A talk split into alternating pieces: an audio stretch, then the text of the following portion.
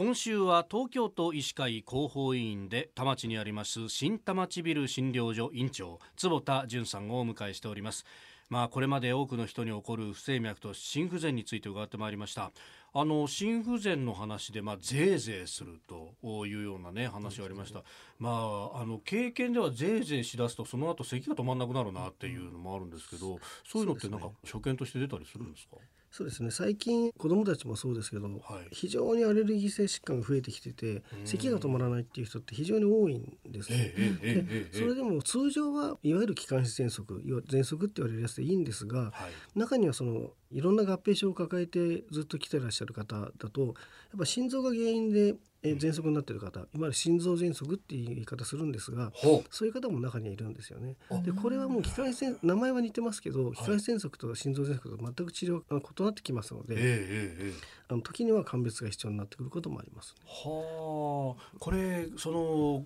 患者としては咳が止まんないよ、ぜいぜいするよっていうのは一緒なんだけど。ですね。あ同じなね、なるほど、それを疑ってお医者さんに行くと、うん、いや違うよ。心臓がっていうことになる可能性が。ないわけじゃないですよね。はあ、まあ、先にも触れましたけど何かわかんないんだけど急に心臓の弁の調子が悪くなって、うんうん、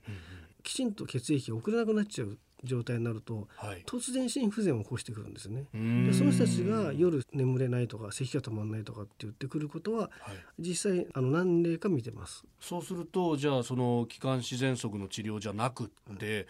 心不全の治療なんですね。うんじゃあお薬だったりとかあるいはあの今週お話しいただいたそのカテーテルを使ってとかそういうことも可能性として可能性としてもありますし、まあ、本当に今お話ししましたように心臓の弁自体がいきなり壊れちゃうような機能不全に落ちちゃうような病気だともう外科的手術ですね。胸を開いたりとか、はい、えそういうことをして弁を治すっていう治療をすることもあります。はあ。やっぱだから咳だけだからなみたいなおろそかにしちゃ全然いけないんですね。そうですね。ただまあ少し重篤感がありますんでちょっと咳払いがね最近増えたなぐらいだとあんまり気にしなくてもいいと思うんですけど、うん、あの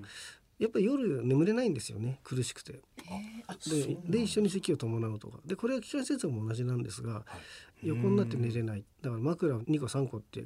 少し起きた状態じゃないとなかなか眠れない。なるほど。あでも逆に言うとそれぐらいこうきつくなってきてるとそういうところも疑わなきゃいけないし。これ治療法というか外科的手術も含めてってことは結構緊急性がある場合も多いですか？そうですね。あのまあ、心不全自体はその慢性心不全も急に悪くなったりとか今言ったみたいなその便が急にダメになったのは急性心不全なんですがそういうのはあの結構短時間で状態が変わっていくことはありますんで、状況によってはもう本当に緊急手術になることもありますけども大体は待機的な治療でまあなんとかうまくことできることのが多いですよね。だからこれ咳がっていうんでもいろんなやっぱ切り分けをしていくんですね。そうですね。お医者さんは。そうですね。あのその時の状態をきちんと把握できてないと治療法が全然違うと何やっても効かないので、えー、ですのできちんと病態を理解した上で、はい、えー、あのこの人の病気はこうだなっていうことで治療方法が同じ症状でもいろんな病気がありますので、えー、それを見ていかないとやっぱり治療につながっていかないですよね。うん、咳が出たら咳止め出しときゃいいやっていうのは薬局でね買ってくれればいいわけで。えーえー、そういうわけじゃにはいかないですね。これってやっぱりその初見で見るのと、はい、こうずっと見続けてきた人が突然咳が止まらないんだよ先生っていうとそこはやっぱり切り分けもだいぶ変わってくるわけですか？まあ、あのずっと見てる人の方が分かりやすいですよね、あの昔のこと分かってますんで。ただそういう人たちばかりじゃないのでじゃあ初見で来た人初めて見た人は分かんないかってそれはないですからね。もちろん、としては。ただ100%は、ね、医学にはありませんので絶対こうですよとは言いませんから分かんない時にはある程度診断的治療って言ってこの多分こういうふうな病態だろうからこの薬飲んだら良くなると思いますよってダメだったらすぐ言ってねっていうとまあ大体まあうまくいけばそのまま何もないですよね。なるほど、はいまあね、今からでも遅くないからかかりつけの先生を見つけて作っておくと、はい、その方が、あのいろいろなことを分かってくれてると思いますね。はい、